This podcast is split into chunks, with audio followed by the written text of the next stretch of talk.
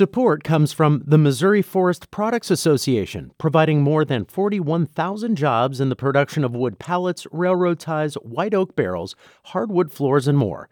Details at choosewood.com.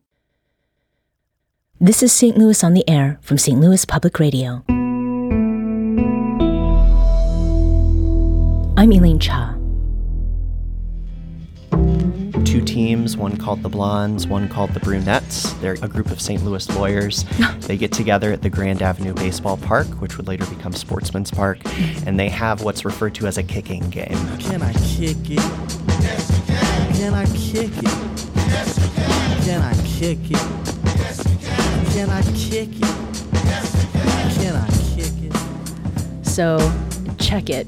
Major League Soccer is finally here in STL, and people are very excited. People who don't even care about sports are excited. We're just hype to have a cool, new, and winning thing in town. But did you know there's actually a lot of soccer history in St. Louis? Sam Moore and the folks at the Missouri Historical Society have brought all manner of soccery stuff together and laid it out for people to experience in a new exhibit called Soccer City that opens this Saturday, April 8th. Here to kick it with us and talk about the exhibit's features and STL's claims to first soccer capital fame is Sam Moore, Managing Director of Public History for the Missouri Historical Society. Sam, thanks for being here today. Oh gosh, thanks for having me, and, and what an intro there. Glad to be kicking it with you this afternoon. So, speaking of kicking it, when did you all decide to bring an exhibit devoted to soccer, to life? Sure. So we've been thinking about soccer in St. Louis just as long as, you know, the local conversation around soccer has been happening for the past couple of years. Um, made a decision last year that this should be what we are focused on in 2023 because it's what St. Louis is focused on. And um, we're excited to open the show this weekend. Mm-hmm. So the timing for this exhibit's launch, it was tied to the opening of City Park or were there some other factors involved, especially historical ones, behind opening the spring. Absolutely. It really is kind of the, the secret sauce uh, here. It's the perfect moment. We have uh, the MLS team kind of off to the races, a record breaking season, and we also have 150 years of St. Louis history, St. Louis soccer history to be talking about. Um, uh, so it, it really, there's, there's this very interesting combination in this moment of fascinating stories to tell and an incredible story happening in real time downtown. Mm-hmm. Now, the exhibit states that St. Louis was the quote, first soccer capital in the U.S. Now, is that something St. Louis is claiming, based, of course, on historical documentation and such? Um, or does the whole country recognize this too?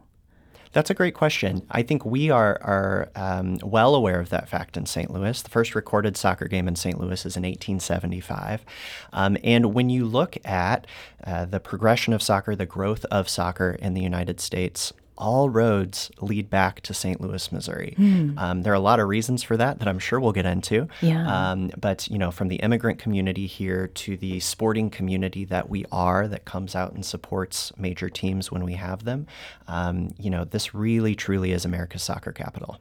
And are there specific immigrant communities that are associated with soccer becoming what it is here? Absolutely. I think when we when we think about soccer, we don't necessarily think of it as America's sport, right? We think baseball, we think football, American football. Um, but the reality is that soccer is the world sport, and we have a collection of really terrific immigrant communities here historically, whether you are Bosnian or German or uh, Irish, um, you know, Asian American. There is this rich, rich tradition of soccer. Uh, it's a sport that is a common thread throughout the world, and it's a it's a thread that ties St. Louis to the rest of the world. Mm-hmm. And to what extent did St. Louis then? shape American soccer, which is redundant in much of the world, um, or uh, the other way around too. How has soccer shaped St. Louis? Sure. So uh, you will be hard pressed, hard pressed to find a child in the St. Louis region who hasn't played soccer growing up. I think we take for granted here that that is a normal thing, uh, and it's truly not.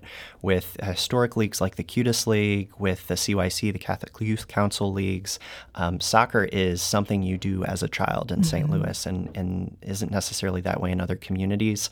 When we zoom out and look at this impact that St. Louis has had more broadly on the soccer community, the award that they give out every year for the best player in soccer has its has its roots here in St. Louis. Oh. And so, um, you know, the the we we both as St. Louisans are conditioned to really be ready and all in on soccer, and then we've had an impact on that national conversation as well.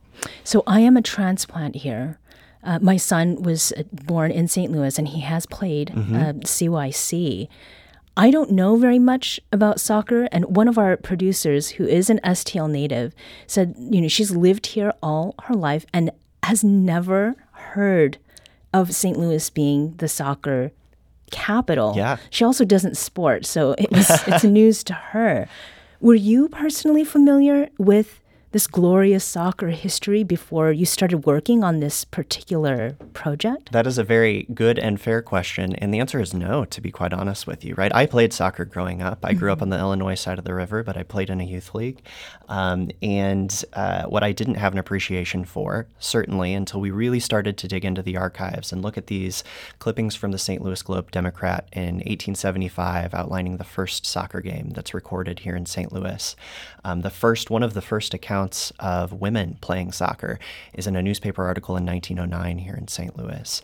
Um, teams like the Spirit and the Ambush, um, the Steamers, right? Incredible ties here, and it's been really fun to get to know that as, as we prepare to open this exhibit. And this exhibit, uh, you mentioned 1875. That's where Soccer City begins. What was happening at that time in St. Louis, and what did soccer have to do with it? Sure. So 1875 is a big year for St. Louis. Uh, we are growing by leaps and bounds. Um, we are past, you know, the fire and the plague of the 1840s and 50s. We're getting ready for what we would come to know as the Great Divorce in St. Louis between the city and the county. Um, and in 1875, two teams, one called the Blondes, one called the Brunettes. They're each St. Louis, a group of St. Louis lawyers. they get together at the Grand Avenue Baseball Park, which would later become Sportsman's Park and they have what's referred to as a kicking game, uh, and and we would consider that to be kind of the first iteration of soccer here locally. Um, that then, from that point on, we see continuous references to soccer in St. Louis. Uh, we see it in immigrant communities, again Irish and German communities, um, as those groups come in and they set up shop in different parts of the city. Uh, they're bringing their own soccer traditions with them, and uh, there's just this common thread throughout the rest of our region's history. We're talking with Sam Moore, who's the managing director of public history at the Missouri Historical Society, and we are discussing the upcoming opening of the exhibit Soccer City at the Missouri History Museum, and that opening is this Saturday, April, um, April 8th. Now, several soccer superstars have come out of St. Louis. Um, what type of paraphernalia will we be seeing um, of or from them in the exhibit? We're going to have some great stuff, um, and particularly from, you know, we talk about history stretching back to 1875. We've got some incredible history makers from the St. Louis region just in the past 20 years as well. So when we think about folks like SLU High grad Taylor Twellman, um, Jersey from Taylor, uh, Lori Chalupny, who's a 2008 Olympics gold medalist, um, material from her, and she'll actually be celebrating our opening with us on Saturday for the exhibit. Uh, most excitingly for me, Becky Sauerbrunn, who's the, the captain of the U.S. women's national team, is from St. Louis. She's a St. Louisan, um, and and we're gonna we're gonna spotlight her. Um, want to talk about contemporary history, let's talk about St. Louis City, right? And the incredible success they've seen and their back to back to back wins um, as they kick off their debut MLS season. Uh, the first ball from the first goal ever scored by St. Louis City uh, by Tim Parker will be in the exhibit. So we have that ball from the game in Austin. We have Tim Parker's first home jersey from the first game in City Park as well. So they're, you know, historical um, conversations from the 1950 World Cup all the way up through the first match for St. Louis City just a few weeks ago in February. Now, these materials, these items that you have collected, where have they come from? Um, are there, for example, folks in in this region who have had these items as you know personal collectors and like you're borrowing them? How is that all working? Absolutely. So there are 40 different artifacts from St. Louis's soccer history on display in the exhibit. Um, and those were sourced um, somewhat from our collections. We have some terrific images in our collections, um, but we didn't necessarily have a lot of soccer things. And so this is an exhibit that we have built alongside the community, largely working with the people that these artifacts belong to, right? Mm-hmm. People like Lori Chalupny, um, people like the players who were on that 1950 um, uh, World Cup team where five St. Louisans were on the field when they defeated the UK um, in a knockout knockout win. So this really is an exhibit sourced uh, through community stories from mm-hmm. the pros to stories of kids playing soccer in youth leagues, um, all the way up through the present. Mm-hmm. Now, the exhibit is more than just these items that are on display.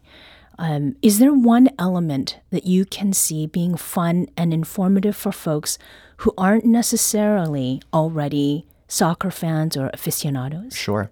So we've got a we've got a couple of things. Um, you know, it, it, wouldn't be a good history exhibit without a timeline, right? And so we've got a terrific timeline that traces St. Louis soccer history from 1875 up until just a couple of weeks ago. Um, and that I think is really informative, has been informative for me as someone relatively new to soccer history, and I think will be great for St. Louisans. Um, and then at the back of the gallery, we've got a game room, right? Think sports bar. There will be uh, soccer on the television. Um, there are uh, kind of Sega style soccer video games up on screen. We've got foosball tables. We've got a Subbuteo table back there as well. Um, and what is that? So that is a uh, it's Japanese tabletop soccer game, uh, and that um, uh, I am not very good at it. I'm much okay. better at foosball. sure. Uh, we have someone calling in with something to get this conversation uh, going maybe in a in a different direction. Rob, welcome to St. Louis on the air. Hello, Rob McCaskey uh, here. Um, you were already just covering something I wanted to bring up, which was that 1950 win over the uh, English team. Um, the goalkeeper's son actually still has a business in St. Louis to this day. Oh, oh that's and, terrific. Yeah, what is that? What is that business? He's uh, it's an interior. Uh, he does flooring and what have you. And you're going to forgive me. Uh, I'm driving and I don't remember his name, but he did the floors in my house about two years ago. Oh, terrific! Okay his grandfather. The other thing I wanted to point out was that the men's national team met uh, uh, every year in uh, St. Louis all the way up through the 1990s. Wow. Yes. So absolutely. we're getting this is this is how you have sourced not just the material but the information, right, in the exhibit. Rob, thank you so much. Thanks, Rob. Yeah, absolutely. Thanks for what you're doing, guys. Thank you it, it, has been a lot of fun to hear. It's been a lot of fun to hear these stories. We've had people come in, stop up at the front desk, and say, "Hey, I know you know X soccer superstar who I grew up with," um, and we've we've been able to gather some great stories. Um, that 1950 World Cup is a heck of a story, right? We we um, the United States was not going to win the 1950 World Cup. There were no assumptions that that was going to happen, but the the knockout blow is we beat England completely unexpectedly, and five of the players on that field when we won were St. Louisans. Right, and I, they included Frank Pee Wee Wallace, mm-hmm. uh, Gino Pariani. Mm-hmm. Charles Colombo. Oh, Charlie Colombo. There's a story there. Oh, yeah. okay. Frank Borghi mm-hmm. and Harry Keogh. Yes. Okay, yes. am I pronouncing that I right? I think you are. Okay. Great. Well I got done. the thumbs up. So, what is the story with so Charlie Colombo was a really interesting soccer player. Uh, Charlie Colombo was an aggressive player. Um, and he played with boxing gloves on, and we have those gloves. Uh, we have those gloves in the exhibits. You'll be able to come in and see those. Okay, um, so were these gloves on as a warning, as a precaution? yeah, I don't. Th- he wasn't knocking anyone out on the field, but it was part of it was part of the Charlie Colombo aesthetic. Okay. I think that that whole persona for himself, mm. um, and that is uh, you'll hear that often. We've heard that from casual visitors, and that they remember Charlie Colombo and his yeah. boxing gloves. So there are a couple of events that will be around books, and we've had one of the authors here. Actually, one of the first conversations that I had as the the host host of the show with Ed Wheatley. Yes. Can you tell us very briefly about those two events and why they've been put uh, put together in connection with this exhibit? Absolutely. So the first one with Ed Wheatley is going to be on Tuesday, April 11th. Ed Wheatley, if you don't know Ed Wheatley, Ed Wheatley is kind of the father of sports history in St. Louis. Uh, the man knows his stuff. And so he's going to share some stories, uh, a book that's available in the Missouri History Museum shop St. Louis Sports Memories, Forgotten Teams, and Moments from America's Best Sports Town. Uh-huh, and we as we know, book. Best Soccer Town as well. Sure. Um, and then we'll also have an event coming up um, actually on my birthday, July 27th this Oh, summer. Um, St. Louis, America's first soccer capital. Um, Dave Lange wrote that book, and Dave has been a tremendous resource for us as we explore St. Louis's soccer history. Um, he'll also be joined by a vet, panel of uh, veteran players at the Mm-hmm. museum um, on that Thursday night in July. And that's part of our ongoing Thursday night series at the museum, um, where we're aiming to have the most interesting and exciting conversations in town. And speaking of exciting, Kansas City, Missouri claims to be the current soccer capital ah. of the U.S. Sam, do you think St. Louis has what it takes to take that title back? Or, I mean, is there something to take back at all? I don't know that there's anything to take back at all. They're they're welcome to say it. I think we've got a, com- pretty pel- a pretty compelling argument here. We start in 1875. We continue a through line with incredible teams all the way through up to the present. And uh, you know, with the run that St. Louis City has been on for the past couple of months, I don't think there's any argument, Elaine. It's hard to compete with. Sam Moore is managing director of public history for the Missouri Historical Society. Thanks for kicking it with us today. My pleasure. The new Soccer City exhibit opens April 8th at the Missouri History Museum. Can I kick it? Yes, well, I'm born. This episode was produced by Maya Norfleet. Our audio engineer is Aaron Doerr. Our production intern is Avery Rogers. This podcast was mixed and edited by Aaron. Our executive producer is Alex Heuer. St. Louis on the Air is a production of St. Louis Public Radio. Understanding starts here. Our podcast proudly supports St. Louis artists by using music from Life Creative Group.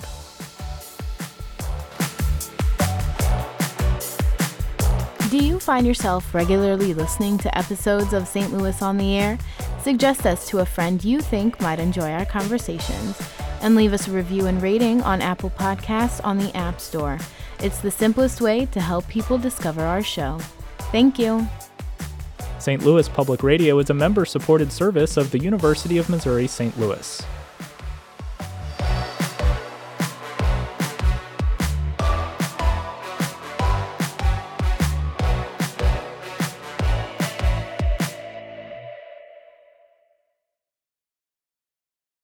Support comes from the Missouri Forest Products Association, providing more than 41,000 jobs in the production of wood pallets, railroad ties, white oak barrels, hardwood floors, and more. Details at choosewood.com.